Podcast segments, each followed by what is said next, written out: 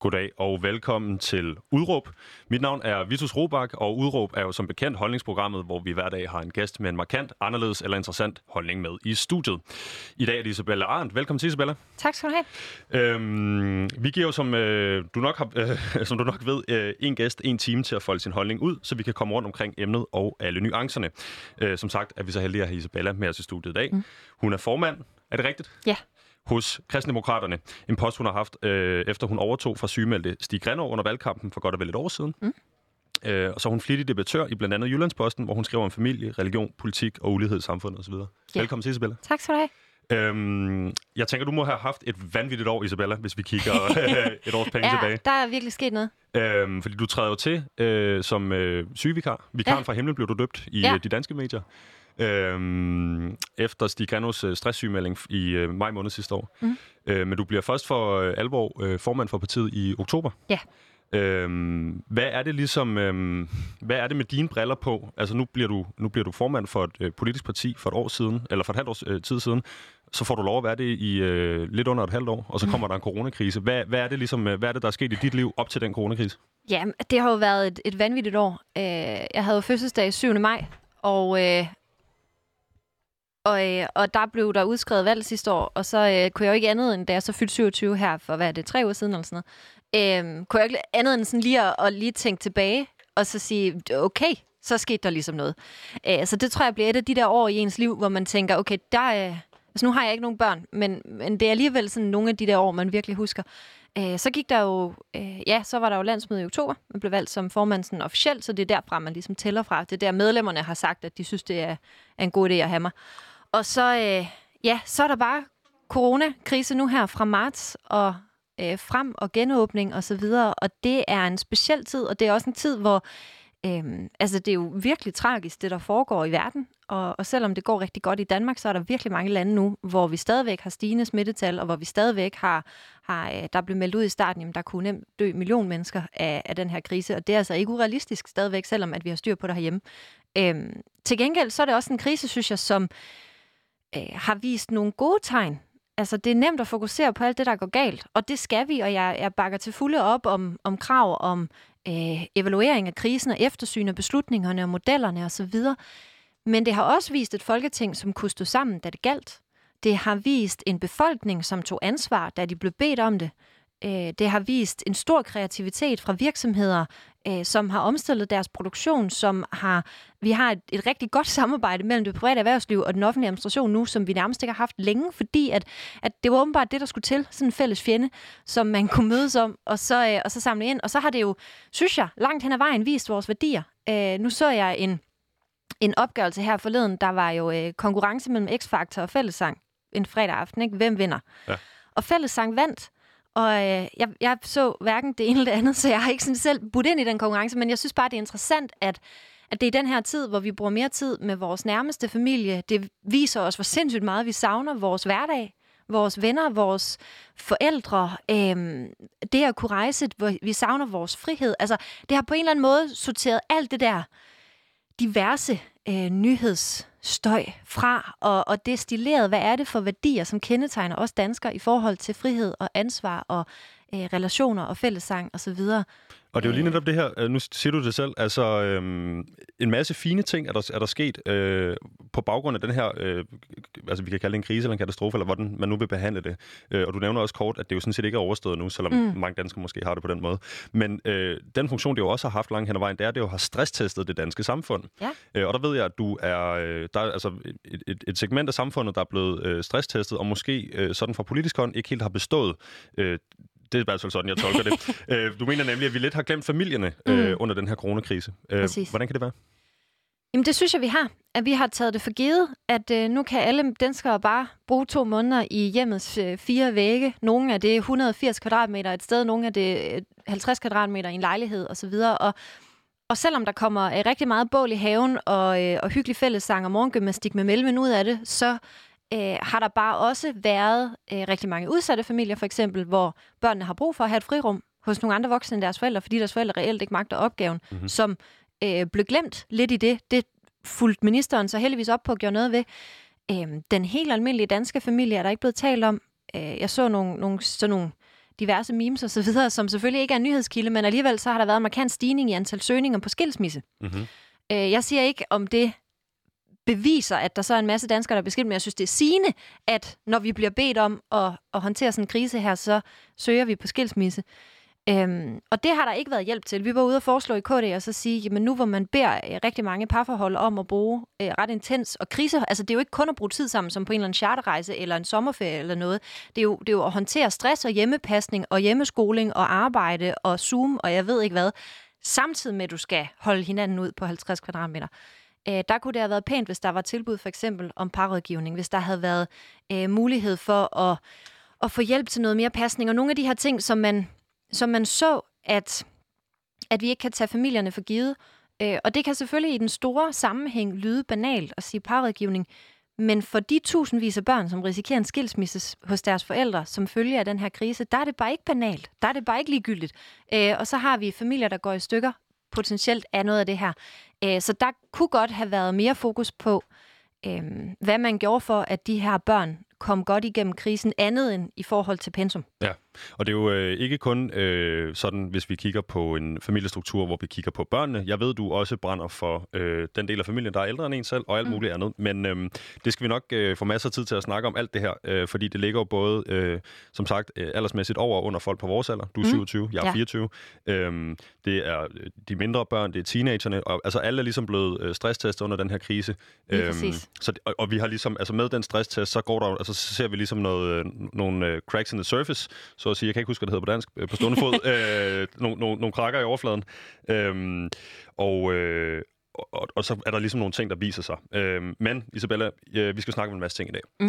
Øh, vi skal snakke om vigtigheden ved familie, børn og unge. Så skal mm. vi snakke om tro og religion. Og vi skal selvfølgelig også drøfte, øh, drøfte kristendemokraterne, og hvor I er henne i jeres politiske udvikling. Ja. Øh, efter en lige ved næsten valgkamp i ja. foråret sidste år. Øh, men øh, til at starte med, så kunne jeg godt tænke mig lige at, at, at, at, at få dig lidt på banen med det her øh, familie noget. Fordi... Øh, du har været enormt aktiv med debatindlæg øh, under coronakrisen. Det er øh, alt fra iværksættere, hæve bundfradraget, handicappet i isolation, øh, unge hyklere, øh, klima, klimahyklerne øh, osv. Men et tema, der går igen, når man ligesom læser de her indlæg, det er familiens vigtighed. Mm. Øh, her har du både skrevet flittigt om muligheden for at åbne for besøg for pårørende, ja. behovet for romantik i familien, mm. familiestøtte osv. Så, så vi har lært en masse af de her ting, men hvad er det, du mener, der ligesom har været det mest sigende eller det vigtigste? Noget af det, jeg synes, har, har lært af det, øh, og det har jeg faktisk et, et debatindlæg om i dag, det er, at der er blevet indført minimumsnummeringer lidt ved et uheld. Altså, vi har en statsminister, børnenes statsminister, øh, et navn, jeg inderligt ikke forstår, hun har valgt, øh, som, som indfører minimumsnummeringer for at forhindre smittespredning. På intet tidspunkt i hendes overvejelser om de nummeringer, vi har lige nu, som faktisk er rigtig gode, indgår børns trivsel. Det har alene været et spørgsmål om at begrænse virus. Og det er vigtigt børns trivsel er bare også en ret væsentlig del af børns hverdag, øh, som slet ikke er blevet taget højde for. Og det, jeg hører nu alle mulige steder fra, det er forældre, der kommer og siger, prøv at mine børn har aldrig haft det så godt i institutionerne, som de har lige nu. Der er voksne nok, der er mindre børnegrupper, der er tid til at være udenfor, der er tid til at æde den der obligatoriske regnorm, hvis det er det, der skal til. Altså, de er ude i skoven, de får mærket sig selv, de får sanset, de får fundet sig selv. Jeg møder mange, som siger, at mit barns sprog udvikler sig helt vildt, fordi de har meget mere en-til-en voksenkontakt, som er der, hvor børn for alvor øh, får mulighed for at lære noget, fordi vi jo har vanvittigt dygtige pædagoger og ansatte i vores institutioner, som har en masse faglighed, som ikke kommer til udtryk til daglig, fordi de render rundt med brændslukning hele tiden. Og det vil sige, at du sådan set stoler på øh, det system, der er, eller hvad skal vi sige, de mennesker og deres uddannelser. Ja, præcis. Det er mere de politiske overvejelser ja, bag. lige præcis. Og det er jo også det, der har været i hele det her debat om minimumsnummeringer. Vi har jo aldrig været ude at sige, at pædagogerne ikke er dygtige nok. Det er de virkelig. Altså, det er nogle virkelig dygtige mennesker, vi har ansat, som brænder for de her børn og holder af de her børn. Det er os politikere som arbejdsgiver, og lige nu regeringen og børnenes statsminister, som ikke er dygtige nok, og som ikke giver dem de arbejdsforhold, som gør, at de kan få deres faglighed og deres omsorgsspil. Og det har de lige nu. Lige nu fungerer det faktisk. Det er de forkerte årsager, men virkningen er til at tage at føle på. Og derfor håber jeg jo bare, når så børnenes statsminister kommer rundt og, og kigger ind i institutionerne, at hun siger, hey, det her, det er for dyrebart og for godt til at rulle tilbage på den anden side af sommerferien og gå tilbage til pædagoger på Instagram med skilte, der hedder, i dag var jeg alene med 19 børn. Øhm, det skal vi ikke tilbage til. Det kan vi simpelthen ikke være bekendt og lige give dem sådan et sneak peek på det gode børneliv, og så trække tæppet væk under dem igen hen over sommeren. Nej, jeg tænker jo, det sådan set både gælder for de børn, der må have fået positive oplevelser, men i særdeleshed også for forældrene, der jo har en stemme og, og har Præcis. noget, de kan rykke på. Øh, kommer der en øh, forældregeneration, eller en øh, forældrerevolution på øh, Jeg håber det, det virkelig. Altså, jeg håber virkelig, at det var der jo meget, og jeg har været rundt til demonstrationer med, med gule ballonger, og hvor er der en voksen, og hele det her i, i foråret sidste år også jeg håber, at mange af de her forældre, der nu har fået øjnene op for, hvad normeringer faktisk kan, og det er altså ikke for sjov, at vi kæmper for dem. Det er fordi, det har en ret tydelig effekt, og som vi jo kan se, der gik kun en uge, 14 dage, så kunne de mærke det på deres børn. At de forældre vil sige, ja, der er vigtige problemstillinger i samfundet, og der er mange og vigtige problemstillinger i samfundet, men børns trivsel er en af de allervigtigste, i hvert fald for mig. Det er der også andre partier, som har. Jeg ved, SF også turnerer rundt med, med minimumsnormeringer som krav. Øh, så det, jeg vil sige ind i den, det er så at sige, jamen uanset om du stemmer rødt eller blåt, kan du jo så faktisk stemme på et parti, som gerne vil indføre minimumsnummeringer. Så du kan sikre dig, okay, jamen hvis man heller vil have en borgerlig statsminister, hvad jeg jo godt kan forstå, man vil, så kan man stadigvæk sige, men de her minimumsnummeringer er et vigtigt element af forhandlingsbordet, og så kan vi tage det med. Øh, så det håber jeg da, at der er nogle forældre og nogle pædagoger, som får øjnene op for, at det er, øh, det er værd at stå ved, og det er værd at holde fast i, nu hvor vi har fået lov til sådan lige at smage lidt på det. Okay, så det er øh, på, på en første plads, hvis jeg må være lidt firkantet, så har vi børnehavenormeringerne. hvad er det ellers, du ligesom har set? Noget af det, jeg også har set, det er jo øh, hele... Det, det virker mærkeligt i den her tid at sige klima.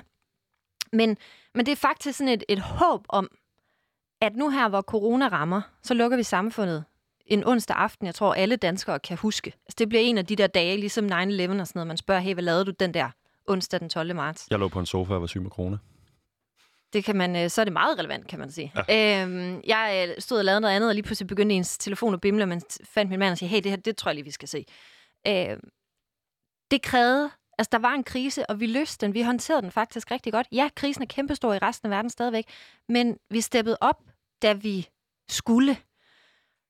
Og derfor kan jeg godt håbe, nu her, når coronakrisen i hvert fald i Danmark klinger lidt af, og klimaforhandlingerne er i gang for tiden, at man forstår den krises alvor. Fordi det fornemmer jeg ikke, at man gør. Regeringens klimaudspil er ikke i nærheden af nok.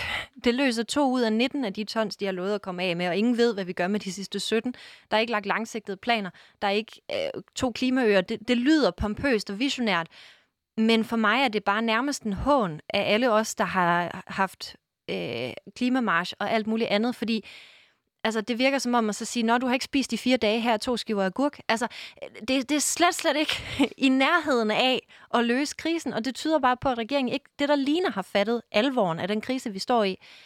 Jeg vælger den optimistiske tilgang og siger, jeg tror på, at når danskerne kunne håndtere coronakrisen så godt, som vi kunne, på trods af kaos, på trods af uvidenhed, på trods af en uvis fremtid, at når vi står for en endnu mere alvorlig klimakrise, hvad vi gør, også håndterer den lige så ansvarligt, også selvom vi ikke har alle svarene.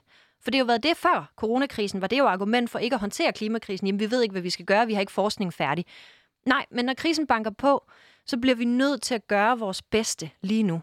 Og da Mette Frederiksen lukkede samfundet, der vidste hun heller ikke ret meget om corona. Det var der ingen af os, der gjorde. Men hun gjorde det, hun mente var nødvendigt lige nu og her med den viden, man har nu og her.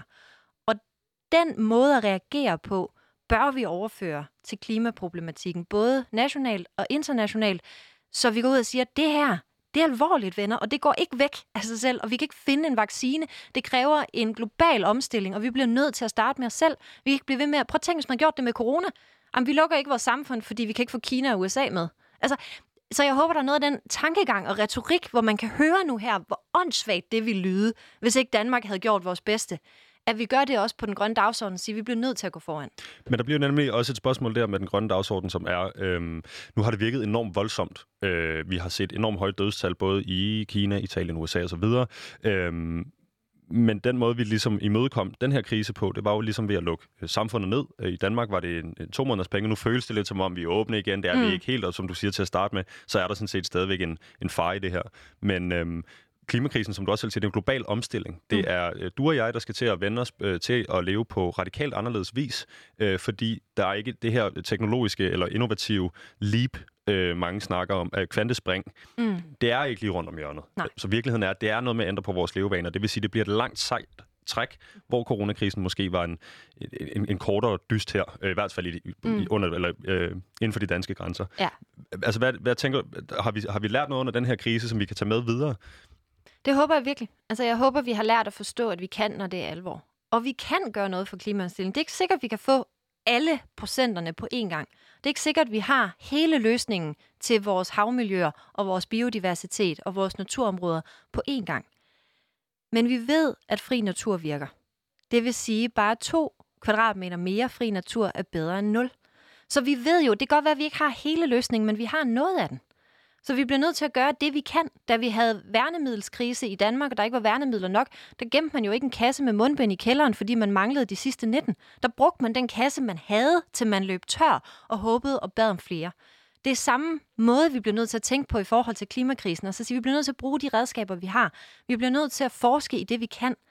Også i alternative energiformer, også i kernekraften, også i skycleans, også i øh, carbon øh, be, altså begrave det ude i havet nogle steder osv. Altså vi bliver simpelthen nødt til at kigge på hele paletten og så sige, hvis ikke vi gør noget og gør det nu, så står vi med helt uoverskuelige globale problemer med havmiljøer og klimaforandringer, som vi ikke aner, og det bliver vi bare også nødt til at være ærlige om, vi aner ikke, hvad konsekvensen er. Vi har ingen idé om, hvordan verden ser ud 50 år fra nu, hvis ikke vi gør noget. Vi ved bare, at den bliver værre og tungere med flere døde og flere flygtninge og færre dyr. Der vil vi ikke hen. Godt, så bliver vi nødt til at kigge på det, vi kan. Gøre vores aller, aller bedste. Og det kræver voldsom øh, omlægning. Ikke nødvendigvis, at du og jeg, det skal vi også tage ansvar, men det kræver også omlægning af politikken. For eksempel, at man går ind og siger, at i stedet for, at vi beskatter indkomst og penge, jamen lad os beskatte klimabelastning. Det er vores generations suverænt største problem. Det burde være overskriften på al lovgivning. Også skattelovgivningen, også momsregistreringen, også afgifterne osv. osv. Det havde jeg savnet i et klimaudspil, som ikke kun handlede om energi og CO2, men som forstår, at bæredygtighed er mere end energi og CO2, og mindst lige så meget handler om, hvad alverden skal de der fly flyve på bare fem år fra nu. Ja. Øh, er der kernekraft på kristendemokraternes øh, valgprogram øh, næste gang, der er folketingsvalg? Det kunne der meget vel være. Øh, så vidt jeg, og, og her må jeg bare indrømme at sige, at jeg er ikke ekspert, så, så jeg læner mig op af dem, der er. Så vidt jeg kan forstå på alle stort set grønne brancheforeninger, jeg taler med, så kan ingen se en fremtid uden kernekraft. Fordi det, der er udfordringen, det er, hvis vi gerne vil være bæredygtige i Danmark, og nu skal jeg nok passe på at komme med alt for mange tal, men bare et banalt eksempel. Mærsk er en af vores øh, kæmpestore virksomheder, mm-hmm. og et flagskib ude i resten af verden, og mange kender Mærsk. Hvis de skal være bæredygtige, så skal de have bæredygtigt brændstof. Det skal produceres gennem brint. Hvis der skal være energi nok til at lave det brint, så skal vi bruge 50 energiøer. Og Lige om lidt har vi to. Præcis. Så det er ganske enkelt ikke realistisk at nå i mål med de energiformer, vi kender. Dernæst så er kernekraft, det lyder skræmmende for mange. Nu står jeg på en ungdomsradio med jævnaldrende, så det er ikke sikkert, at, at det helt har de konnotationer, men, men jeg kernekraft... Jeg husker jo ikke bare Nej, nej. Og, men man har måske set serierne om Chernobyl, og hvad hvis det hele eksploderer. Det er længe siden, venner, og det bliver bare nødt til at sige, at det kan lyde som en fornærmelse for dem, der kan huske det, men det er længe siden. Den teknologi, vi havde dengang, er markant bedre. Når jeg snakker med for eksempel et forskerteam som Seaborg, som ligger her i København og forsker i kernekraft, så er det saltfluorider, de arbejder med. Det er kontrolleret forhold. Det er kraftværker på størrelse med sådan en container, der er to meter osv. Altså, det er nogle helt andre skalaer. Forestil dig alt det andet, der er sket i mellemværende periode. Øh, mange af de teknologiske landvindinger, vi har fundet nu med kunstig intelligens og sygehusvæsenet og medicin osv., havde jo ingen forestillet sig dengang til Nobel sprang i luften. Den udvikling er også sket på kernekraften. Jeg ved ikke, om der skal være kernekraft i Danmark, må jeg bare sige. Og her bliver vi nødt til at læne os op af eksperterne. Og det spørgsmål får jeg, når jeg melder ud. Skal der være kernekraft i min mm. baghave? Det ved jeg ikke, om der skal. Men klimaforandringerne er værre. Okay, så øh, måske, måske ikke. Øh, og der kernekraft er i hvert fald med i ligningen. Måske på globalt. Det kan være, at vi eksporterer til andre markeder. I Sydøstasien skal kernekraft helt sikkert være en del af løsningen. Så det kan være, at vi bygger det og sælger det. Det kan også være, at vi bygger det og opfører det i Danmark. Øh, det væsentligste er, at vi forholder os til, at øh, klimakrisen er så tilpas alvorligt, at vi ikke kan være kredsende på løsningsforslag. Modtaget. Jeg vil gerne lige tilbage til det her øh, med coronakrisen og familierne. Øh, fordi jeg tænker, øh, vi fik, på den ene side fik vi stresstestet systemet, og vi fik øh, måske i virkeligheden øh, at se, at øh, når det kommer til stykket, og vi er under pres, så får vi ikke taget hånd om, om de her familiesituationer, øh, hvad end det må være med øh, folk, der er øh, børn og unge, eller øh, folk, der er ældre. Mm. Øhm, på den anden side, så ved altså, som øh, Kevin Verden fra programmet han øh, tidligere nævnt, øh, han har været hjemme med sine, øh, sine børn og kone i, øh, i, i de her to måneder. Øh, hvad er... Øh, Altså, jeg tænker på, er der ikke nogen, der har fået for meget af familien? altså, kan man ikke få for meget af det gode? Øh, altså, min mand og jeg har delt en toværelses i vandløse i, i et par måneder, og øh, det får også sådan lige stresstestet i ens ægteskab, vil jeg sige. Øh, og jeg elsker ham stadig, og det kører, men, men det, det skal man da sådan lige vende sig til. Og havde man haft et, et barn på halvandet, så tror jeg også måske, jeg havde, havde virkelig savnet øh, hans eller hendes pædagoger. Men der er bare også virkelig nogle familier, som har fået øjnene op for det fede i at være sammen. Der er masser af forældre, der glæder sig til at se ungene i institution. Der er masser af børn, der glæder sig til at komme i institution.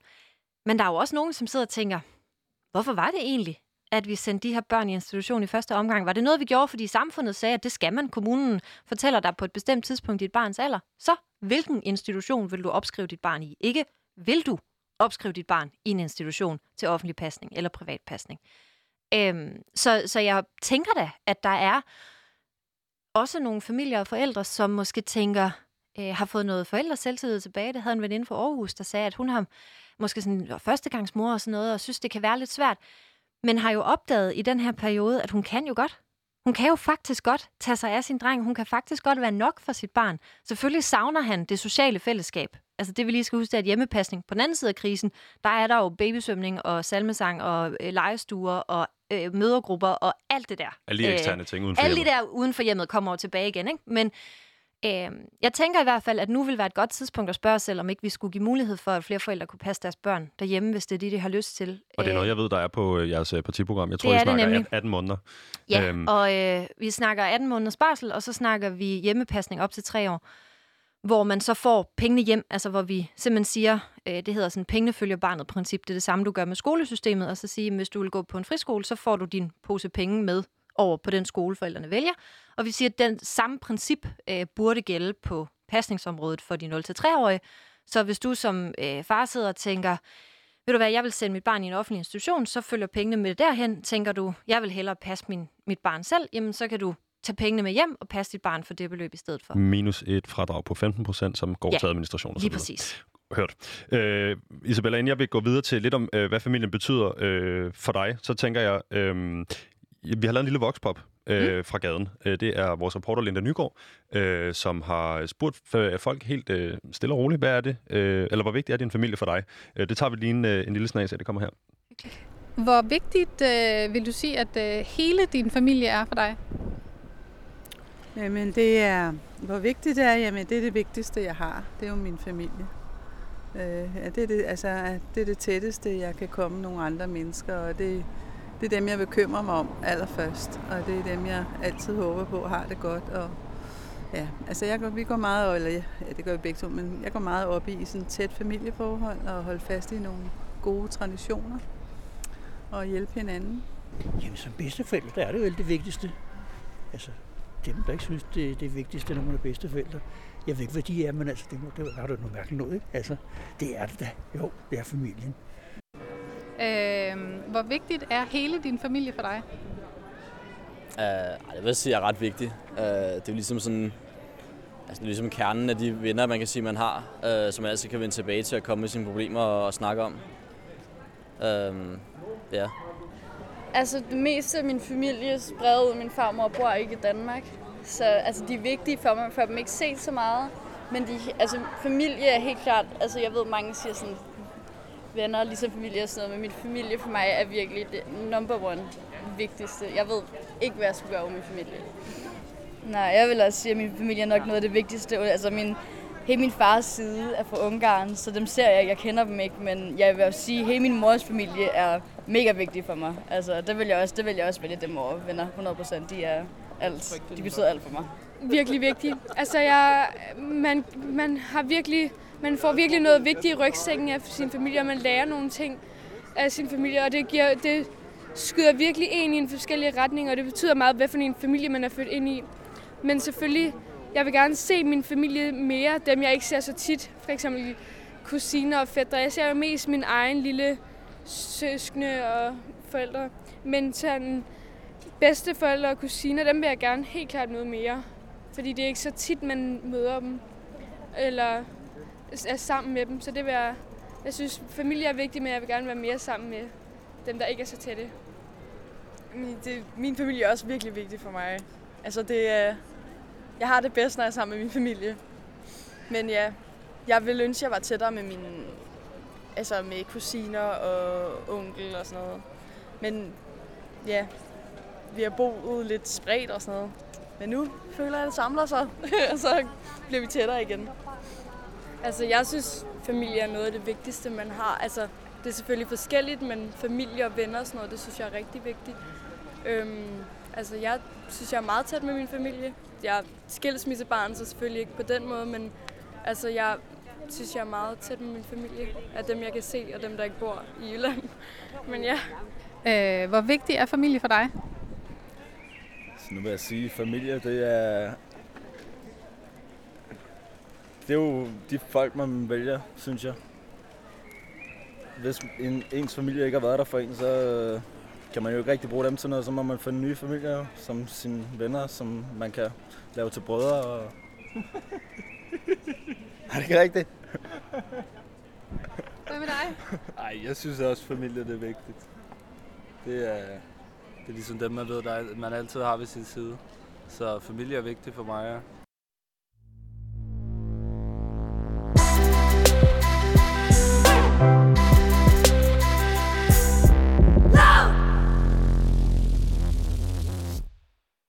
Goddag og velkommen tilbage i studiet. Til nye lyttere, du lytter til Udråb, holdningsprogrammet, hvor vi hver dag har en gæst i studiet. En time, en gæst, markante anderledes eller interessante holdninger. I dag er vi heldige at have Isabella Arndt, øh, vikaren fra Himlen fra mm. sidste år med i studiet. Velkommen til. Tak.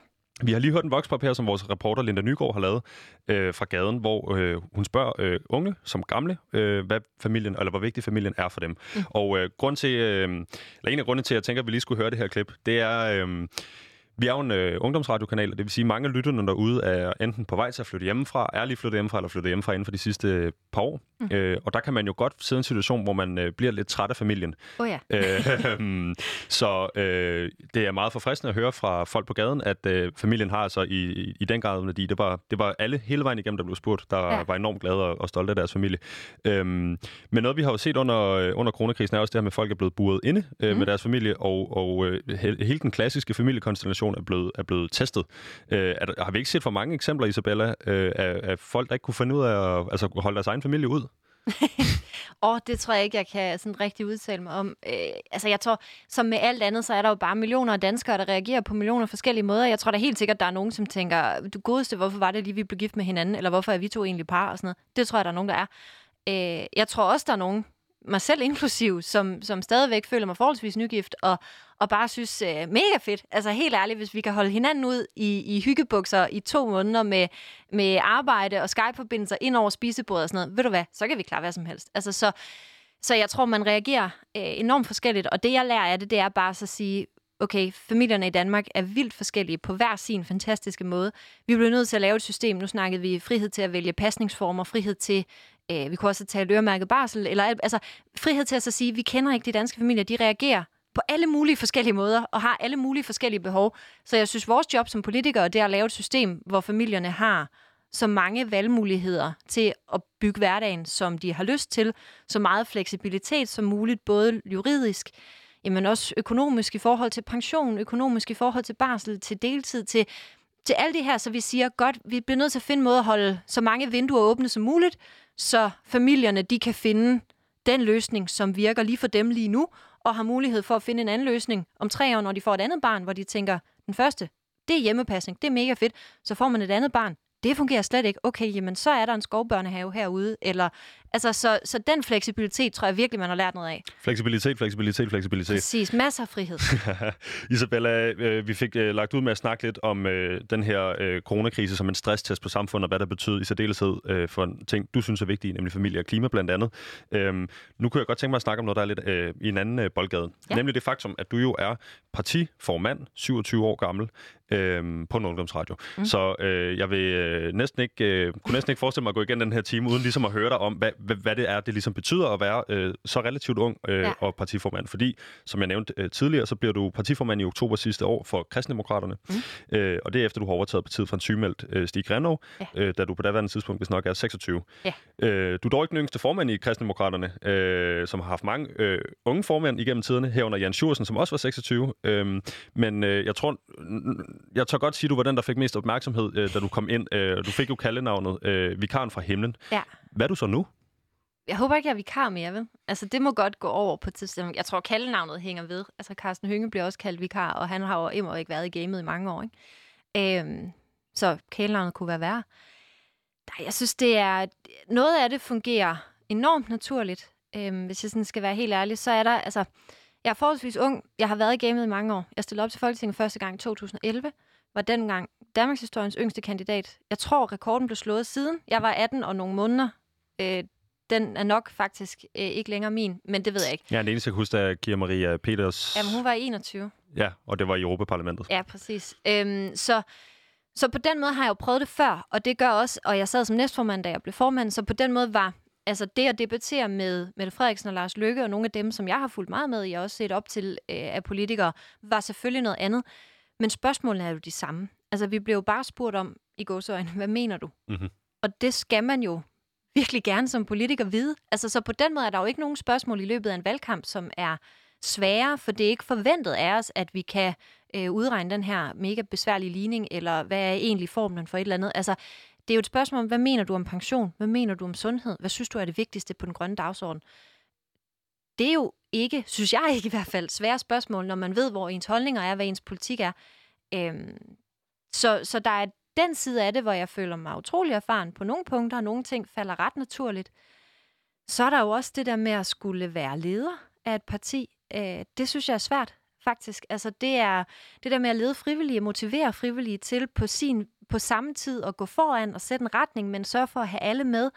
Øh, vi har jo altså 2.000-2.500 medlemmer, som alle sammen har nogle mærkesager, som er sindssygt vigtige for dem de fleste er heldigvis sådan nogenlunde inden for, inden for grænserne af det, som jeg også synes er vigtigt. Men, men hvis noget er virkelig vigtigt for et af vores medlemmer, så bliver det også nødt til at være vigtigt for mig i et eller andet omfang. Så det der med at kunne, øh, kunne balancere i at stå fast på den, jeg er, og det, jeg gerne vil, og samtidig lytte til et stort bagland og en masse medlemmer, og heldigvis mega mange nye medlemmer. Jeg tror, jeg fik 500 medlemmer sidste år, og, og det går rigtig godt. Og det er jo fedt at være et parti i fremgang. Det nyder jeg da, men, men det giver også lidt mere øh, rod, eller hvad man skal sige, på den rigtig gode måde. Ikke? Øh, og den der sådan lysegrønne iværksætterstemning af, at nu har vi, selvom partiet i år fylder 50, så har vi jo på mange måder genstartet os selv i 2019 og skal ud med en ny formand, og det er sådan de samme grundværdier, men det er måske nogle andre mærkesager eller nogle andre vinkler på dem. Øh, og det synes jeg er en... Altså det kan jeg godt nogle gange give lidt hovedpine, og synes er virkelig svært at få, fundet rundt i alt det og fundet ud af, hvordan man prioriterer sin tid på den rigtige måde. Mm. Men nu siger du selv, øh, hvis noget er vigtigt for dem, altså, øh, og her mener du baglandet, så skal det også have en eller anden form for vigtighed for dig. Mm. Hvordan er det, man som øh, ung politiker øh, finder sig selv i øh, noget, jeg tænker er øh, bredt... Altså, hvordan er det egentlig, du finder dig selv øh, hos kristendemokraterne som ung kvinde? Jamen, det gør jeg jo. Jeg har været der længe, og lidt vender det jo hævd på en. Øh, men, men jeg meldte mig jo ind, fordi at jeg gerne ville noget borgerligt, og jeg gerne ville noget grønt. Og jeg var 16 år, da jeg meldte mig ind, så der er ens søgekriterier ikke nødvendigvis mere kompleks end det, og det er så fint. Men det var derfor, og jeg sagde, okay, men hvad er så det grønneste parti af, af dem, der passede ind i borgerlig blok, og det synes jeg, KD var. Det var i hvert fald det parti, altså alle partier mener noget om klima. Det jeg ledte efter, det var et parti, der gjorde noget ved det. Og derfor kiggede jeg på, at de borgerlige partier, hvilke ministerposter har de haft? Altså hvad har de prioriteret? KD har prioriteret øh, øh, energi og miljø og så videre, vandmiljøplaner i 80'erne og sådan noget. Mm. Så jeg tænkte, godt, så, så har de ligesom, så virker de til at prioritere det, når det gælder. Ja. Og det er jo det, det kommer an på i sidste ende. Det nytter jo ikke noget, du har øh, familien eller klimaet som prioritet nummer 10, hvis du altid kun får fire sager igennem. Nej, det øhm, det. Så, så, så derfor endte jeg der, og så synes jeg, øh, og der bliver heldigvis flere og flere af os, de unge kvinder i KD. Øh, jeg synes, det passer godt til. Altså den der kombi med, med den personlige frihed til at være den øh, familie, øh, man vil, pasning, som man vil, øh, foreninger, som man vil, tro, som man vil, klæde sig, som man vil. Alle de der sager, der nu har været med alt fra ja, pasning til burkaforbud til alt muligt. Øh, betoningen af klimaet, det borgerlige ansvar, øh, og så de der, selvfølgelig er man 16 år, dengang var jeg så ligeglad med familiepolitik. Og, og i, i en del år derfra var jeg totalt ligeglad med familiepolitik.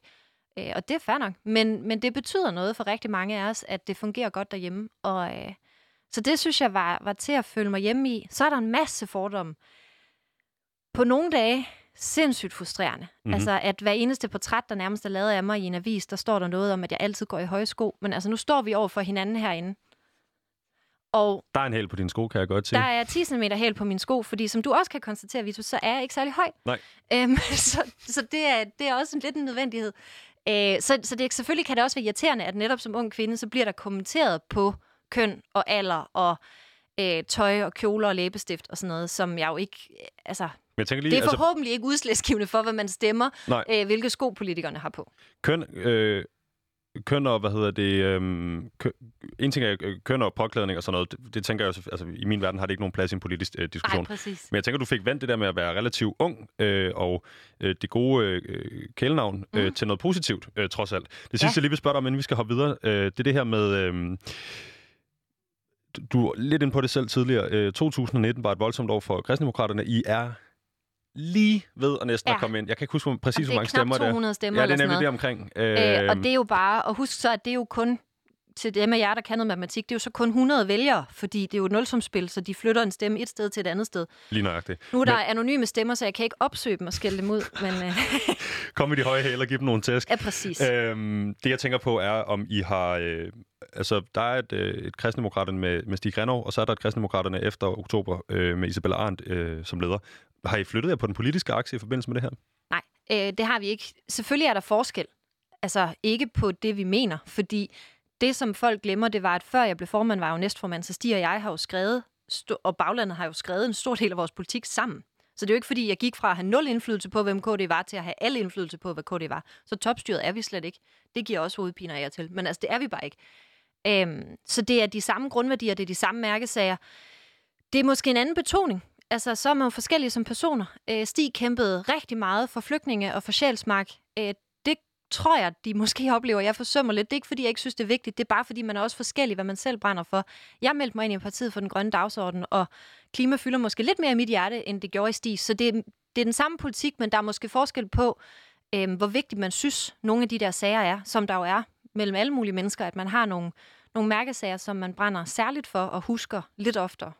Og så bliver det måske også et spørgsmål om at drive politik på en ny måde i en ny verden, hvor øh, jeg tænker, at der... Øh, det var i hvert fald min, mit klare indtryk under den valgkamp sidste år, at der var, der var sgu flere stemmer i Isabella end der var i Mm. Stig Grenov på daværende tidspunkt. Øhm, Noget af det handler også om, at man kan lide det. Altså, jeg nyder det her. Jeg nyder at lave radio, jeg nyder at lave øh, tv. Jeg synes, det er smadret hyggeligt at have de her samtaler. Jeg ved, Stig var virkelig nervøs, hver gang han skulle i tv og radio.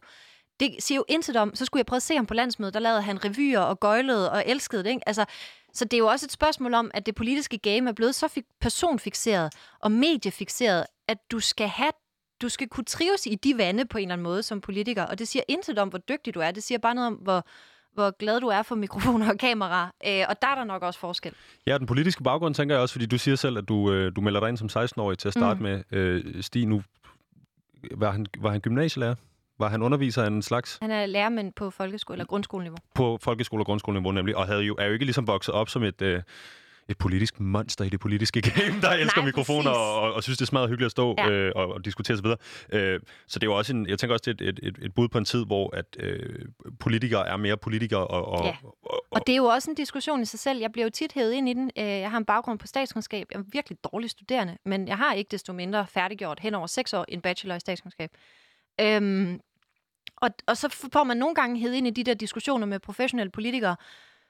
Men faktum er bare, kære vælger derude, undskyld, jeg siger det, men det er din skyld. Stig var ikke professionel politiker. Han var lærer, han var, du ved, moden, havde været i erhvervslivet, havde et af de her rigtige jobs og rigtige liv og alt det der, man efterspørger. Og folk slagtede ham ned og synes slet ikke, han var professionel og dygtig nok.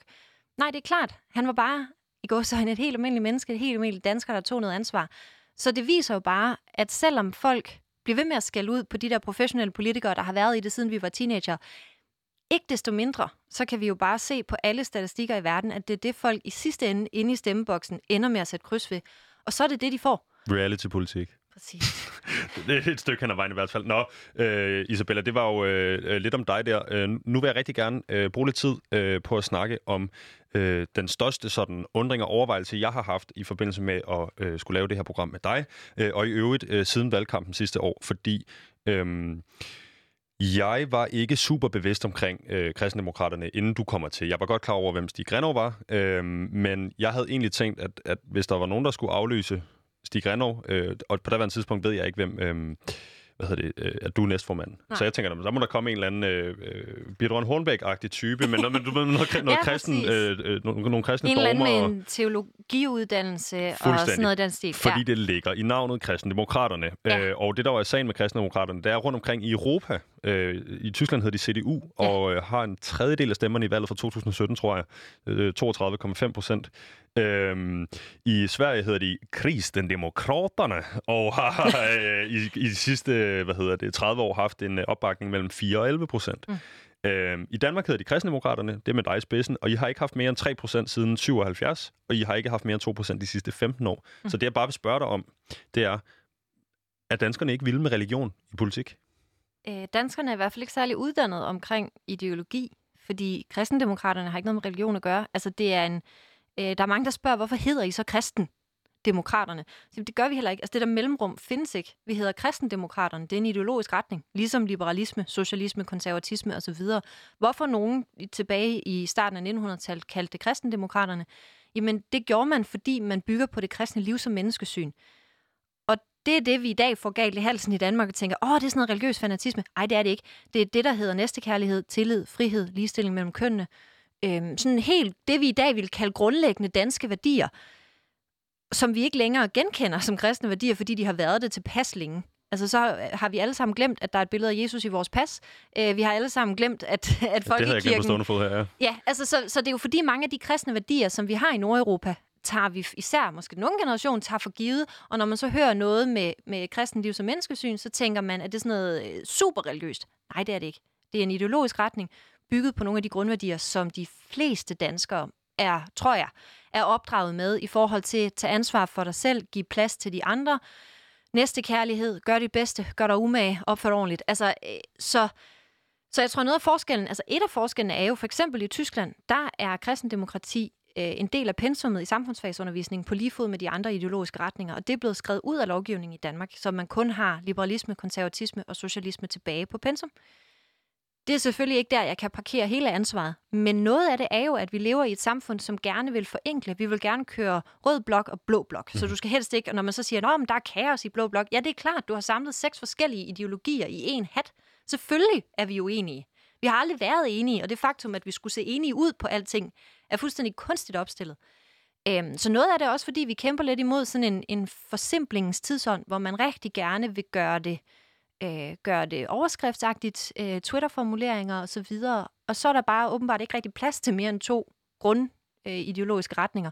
Og så falder vi lidt ud for den der kasse. Ja, og jeg ved, i Tyskland, øh, det der hedder CDU, øh, der, deres kristendemokraterne, det springer ud sådan løst baseret. Det er måske en samtale om øh, noget andet i virkeligheden, men, men det udspringer noget, der hedder øh, Centrum, som øh, blev oprettet i den anden halvdel af 1800-tallet. Mm. Øh, og derfor tror jeg også godt, man kan antage, om den tyske måde at gå til det her på er, at, at de, de er uddannet, som du siger. De har ja. fattet det her ideologiske ja, spørgsmål, men det faktisk er noget, der ligger inde omkring Centrum. Jeg ved godt, det er ikke præcis, hvad det, det daværende parti Centrum stod på mål for, og det er en anden snak i øvrigt. Men, men det er det jo, og der kan man også se, at nu nævner du, og der, man kan tage med i, i gruppen KF i Norge, øh, som hedder Kristi Folkeparti, og og vi ligger jo alle sammen sådan på midterfløjen af den borgerlige fløj. Mm-hmm. Det gør Angela Merkel jo også, som, som er CDU's tidligere, må hun være nu, øh, formand. Det er jeg faktisk ikke helt sikker på. Det er jeg heller ikke på stående fod. Så, så det er jo også et spørgsmål om, hvad er det for en kontekst, man er en del af, og hvad er det for partier, som er kendte, og den er, den er svær at vende. Øh, jeg håber jo flere gange, jeg siger til folk, at vi ikke er et religiøst parti, at det på et tidspunkt øh, trænger igennem og at der måske er lidt flere, der får øjnene op for, øh, at man jo ikke synes, Angela Merkel... Altså, jeg bliver kaldt sådan øh, nærmest religiøst ekstremist, læste jeg den ene gang i en overskrift, og jeg tænkte, ro på, venner. Øh, det kunne man aldrig drømme om at kalde Angela Merkel, selvom vi, vi er ledere af den samme ideologiske retning. Så jeg tænker også, at det nogle gange er et spørgsmål om at komme nogle af de der fordomme til livs mm-hmm. og fortælle, hvad det er, vi står for. Opfordre folk til at læse på vores hjemmeside og vores opslag og se, hvad vi faktisk mener, frem for hvad de tror, vi mener. Mm-hmm. Øh, og så, øh, så tænker jeg, at den kommer derfra. Hvad, altså, hvordan er det så, I udskiller jer fra øh, den politiske venstrefløj? Højrefløj. Højrefløj selvfølgelig, undskyld. Ja, øh, og der ligger vi længere ind mod midten. For Ja. eksempel på klimaspørgsmålet, hvor der er mange, der synes, vi ligner Alternativet eller Enhedslisten mere. Øh, Så der ligger vi måske mere grønt end de andre borgerlige partier. Det kan også være på flygtningespørgsmålet, hvor vi måske ligger tættere på, altså hvor vi helt sikkert ligger tættere på radikale, end vi gør på Nye Borgerlige for eksempel, og, og nogle af de tangenter, der er der. Men tidligere har ligget tættere på øh, Nyborgerlige under Stig Grenås ledelse, eller Nej, nej, nej. Han ligger øh, også inde i nærheden af, af radikale Ja, i forhold Radikale, til. Sjælsmark, og hele Ja. det her få børnene ud, har været til masser af demonstrationer deroppe. Og sådan står noget. bliver helt højre venstre konfus her. øh, ja. øh, men, men, Så, så, så på, for eksempel på flygtninge og så videre, der, og på den grønne dagsorden, der ligger vi måske tættere inde på midten. Omvendt, så har vi jo, øh, og det er så her, hvor typer som Hans Engel bliver forvirret, den mest liberale skolepolitik i hele Danmark, der ikke bare vil køre selvstyrende folkeskoler som et projekt, som øh, Liberal Alliances tidligere undervisningsminister sagde, men simpelthen vil køre selvstyrende folkeskoler permanent i Danmark, som øh, ligger langt, langt, langt, langt ude på den liberale øh, linje. Så det er jo fordi, den der idé om sådan en en højre-venstre skala, den holder ikke i praksis. Hvordan er det i forhold til det her med de kristne værdier? Og, øhm, altså fordi det, jeg hørte dig sige, er i virkeligheden, at det er øh, totalt integrerede kristne værdier, som næste kaldet hedder de andre ting, du nævner, Ja. som er en del af vores samfund, som vi måske tager for givet. Ja.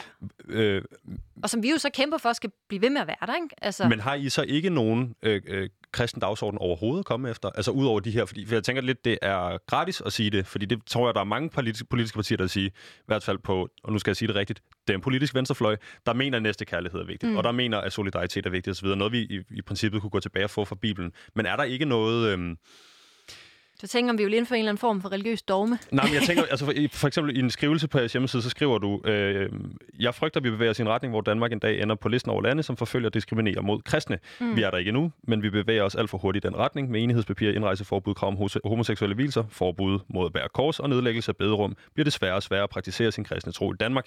Det er jo ikke, det er ikke et statement, jeg vil kunne gå ud og finde fra en øh, anden partiformand i Danmark, Nej. så konkret om den kristne tro. Så, så, så det må spille en eller anden rolle. Det må have, det må ja, være, fylde en eller nej, anden. fordi det, som... Nu læste du det meget hurtigt. Det, du vil opdage, det er, at det, jeg kæmper for her, er religionsfriheden. Mhm. Så jeg kæmper ikke nødvendigvis for, at alle danskere skal tro på Gud. Det må de selv finde ud af. Jeg kæmper for, at alle danskere har et reelt frit valg til at tro på Gud, hvis det er det, de vil. Og mobning virker.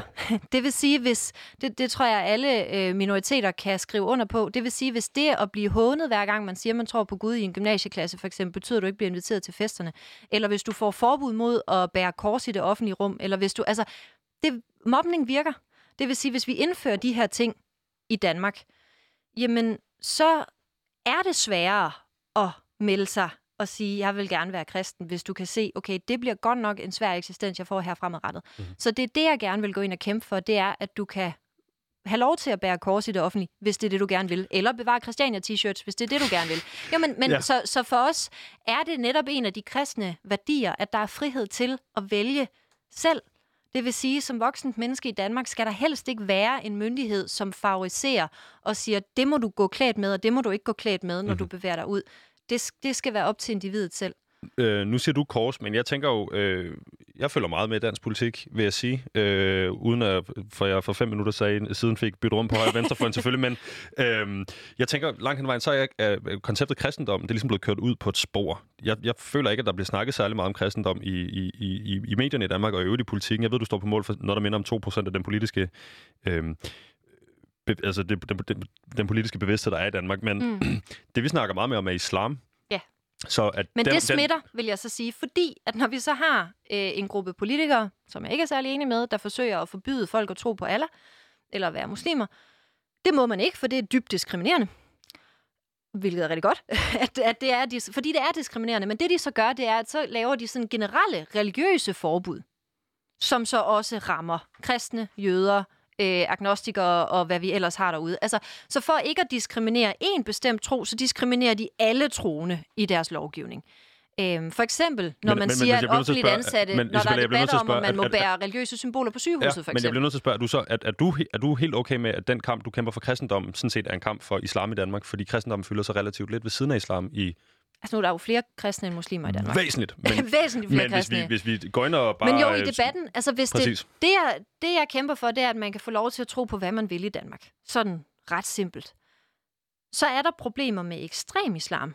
Ligesom der er problemer med ekstrem socialisme eller ekstrem alt muligt andet. det er Ekstrem kristendom problem. også. Ekstrem kristendom. Altså, lige så snart du bliver ekstremist og er klar til at ty til vold eller slå andre mennesker ihjel osv., kæmpe problem.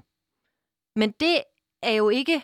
Altså, problemet er volden og ekstremismen og morerne og terroren, uanset hvilken bevæggrund du har, så er det et problem, når du slår andre mennesker ihjel.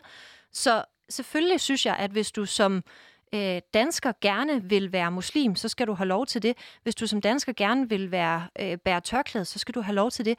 Jeg kan slet ikke forstå, at man skal ind og bestemme den slags. Og der er der også lidt sådan en, en, en krig. Nu havde jeg en debat med SF for noget tid siden, som synes, man skulle... Øh, det var Jacob Mark, der var ude og sige, at man skulle lukke og droppe støtten til alle de kristne daginstitutioner. Fordi det var øh, indoktrinering og alt muligt andet. Hvor jeg Mhm. siger, jamen det er jo et af de steder, hvor det så bliver endnu sværere som forældre at vælge den øh, familie øh, form og de familieværdier, man gerne vil. Hvis staten går ind og siger, det kan du godt, men det koster dig en svimlende formue. Så har du ikke længere, altså vi har ikke alle sammen et valg til at køre i Ferrari til daglig. Det, er- det er et meget fiktivt, det er et meget fiktivt valg at tro, at den form for frihed har alle danskere. Øh, Så der er en kamp at kæmpe også for, ikke for at favorisere nødvendigvis den kristne minoritet i Danmark, men for at sige, hvad du tror på skal være dit valg, og det skal vi som stat stille de frihedsrettigheder til rådighed, uanset hvilken form for friskole eller daginstitution eller hovedbeklædning du vælger. Er kristne forfulgt i Danmark? Nej, det skal jeg også. Det er de heldigvis ikke endnu. Men jeg synes, der er nogle... Altså, hvis de kristne daginstitutioner ender med at blive lukket under en rød regering, hvis øh, det bliver forbudt for kristne studerende at mødes og bede en bøn sammen med deres venner i frikvarteren og sådan noget, øh, så synes jeg, forfølgelse er det ikke, fordi der findes mennesker i verden, der bliver slået ihjel for Mhm. at bære kors. Der, der- er der er vi slet nuancer. ikke endnu. Der Nej, er men der er nuancer. nuancer, ja. Men, men jo, jeg synes, det er et problem, hvis vi har en minister en dag, der kigger på en 16-årig, der, for, der gerne vil folde hænderne forud for en matematikprøve og siger, det må du ikke ved lovens navn. Det, det vil jeg synes var et problem. Okay. Øhm, det sidste, jeg tænker, vi lige skal snakke om, fordi vi faktisk næsten ved at være løbet tør for tid, øhm, det er, at øh, jeg har stået her med dig og haft en samtale nu i en times tid. Øh, jeg har fulgt med dig øh, og din politiske rejse siden sidste år, og jeg tænker, du er ung, og du er relativt øh, progressiv på din øh, klimapolitik mm. og på Øh, nu har vi snakket om familie og klima primært i dag. Der er selvfølgelig meget mere Ja, til, din, ja, til ja, din politiske der kunne karriere være- og så videre. Men øhm, øh, altså, hold op, jeg tænker, at det er, må være øh, nemt for sådan en som dig at henvende sig til de unge vælgere, så derfor Mm. bl- bliver jeg ligesom nødt til at spørge, øh, hvad, er, hvad er så formålet, og nu har vi snakket kristendom også, hvad er formålet med at beholde de her, for eksempel den øh, målsætning, I har om, at aborttallet skal bringes ned til 0? Skulle man ikke give slip på det, så man kunne øh, vinde et folketingsvalg med 30 procent øh, om øh, et par år? Øh, for det første, til alle jer unge vælgere, som kun slår jer på aborten, tag os på trods. Altså, du finder ikke et parti i Danmark, du er 100% enig med. Jeg finder ikke et parti i Danmark, jeg er 100% enig med, og jeg er leder af et af dem. Altså, det er bare for at sige, den der idé om, at hvis der er en lille knast, så, så kan vi slet ikke lide det. Drop det. For det andet, så synes jeg faktisk, det er relevant for rigtig mange unge, at vi, når vi siger, at vi gerne vil have borttallet ned på 0, så starter de fleste tankegange, der hedder, åh, det er sådan noget med, så skal det forbydes og sådan noget. Det er slet ikke det, vi mener. Vi vil godt prøve at forebygge, at kvinder bliver gravide uden at ville det. Mm. Og det tror jeg, der er rigtig mange af mine jævnaldrende og lidt yngre kvinder, der kan skrive under på, at surprise-graviditeter ikke er en fed oplevelse. Så vi, vi skal jo derhen, hvor når kvinder skal have ret til at bestemme over sin egen krop, at vi også har et samfund med tilpas meget. I Herning for eksempel har vi fået indført gratis prævention i nattelivet. Øh, de der ting, hvor man kommer hen og siger, jamen det, om du vil blive gravid eller ej, skal være din egen med ham, du gør det med, beslutning. Og vi vil gerne hen og undgå, at der findes kvinder i Danmark, som bliver gravide uden at ville det. Og vi vil gerne stille så meget hjælp til rådighed som overhovedet muligt for de kvinder, hvor det så alligevel sker. Øh, for nogle er det en meget, meget væsentlig og interessant problemstilling. Er det og, det for dig?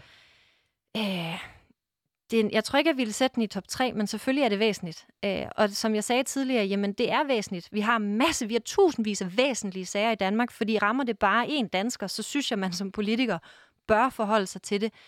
Øh, I forhold til mange af de andre, så skal det selvfølgelig falde ind på sin naturlige proportion. Sidder vi i sundhedsforhandlinger, eller sidder vi i forhandlinger, hvor vi kan få indført gratis prævention i natlivet, Mhm. mm. så gør vi det. Kan go, go, go. Sidder vi i klimaforhandlingerne, så er det nok ikke lige den politik, jeg trækker med. Modtaget. øh, men øh, nu siger du tærs på trods. Vil du kunne forstå, hvis det med aborterne, eller øh, det, det lidt gråzoneagtige holdning til det med de, ikke gråzoneagtige, men lidt udefineret holdning til det med homoseksuelle hvilser, at det er noget, altså vil du kunne forstå det, hvis det er noget, der kommer til trods, og jeg kan kun give dig 30 sekunder at svare på. For det første har vi ikke tænkt os at forbyde homoseksuelle vilser. Øhm, for det andet, jeg kan godt forstå, at det er noget af det, man slår sig på, og så skal man vælge et andet parti. Men man bliver også nødt til at forholde sig til, hvad de synes, hvad er allervigtigst for dig. Hvis abort er aller, allervigtigst, så er det ikke sikkert, at vi to bliver dem, der skal være bedste venner politisk. Hvis du finder ud af, at en borgerlig klimapolitik er det vigtigste for dig, så tag os på trods. Tag os på trods. Øhm, er, det, er, det, er det noget, du... Altså, jeg ved ikke, øh, går ind for at, at, at forbyde det konkret, men er det, er det noget, du brænder for, det her, hvorvidt øh, homoseksuelle øh, må vise eller ej? Jeg brænder for, at kirkerne selv kan bestemme. Modtaget. Isabella, vi fik det til at gå op i en øh, høj enhed tidsmæssigt her til sidst. Øh, jeg vil sige tusind, tusind tak, fordi du kom ind i studiet og Ja, brugte en time med mig her. Det var hyggeligt. Øhm, dagens program er produceret af Pauline Kloster, øh, og så er det i øvrigt produceret af Rakkerpark Productions. Mit navn er Vitus Robak, og jeg var heldig at have Isabella Arn med mig i studiet i dag. Hvis du sidder derude med en øh, holdning eller en mening, du gerne vil dele med os, så skriv ind på udråb. Det er på ab radioloud.dk. Så øh, kigger vi på det. Om ikke andet, så er der at sige øh, god dag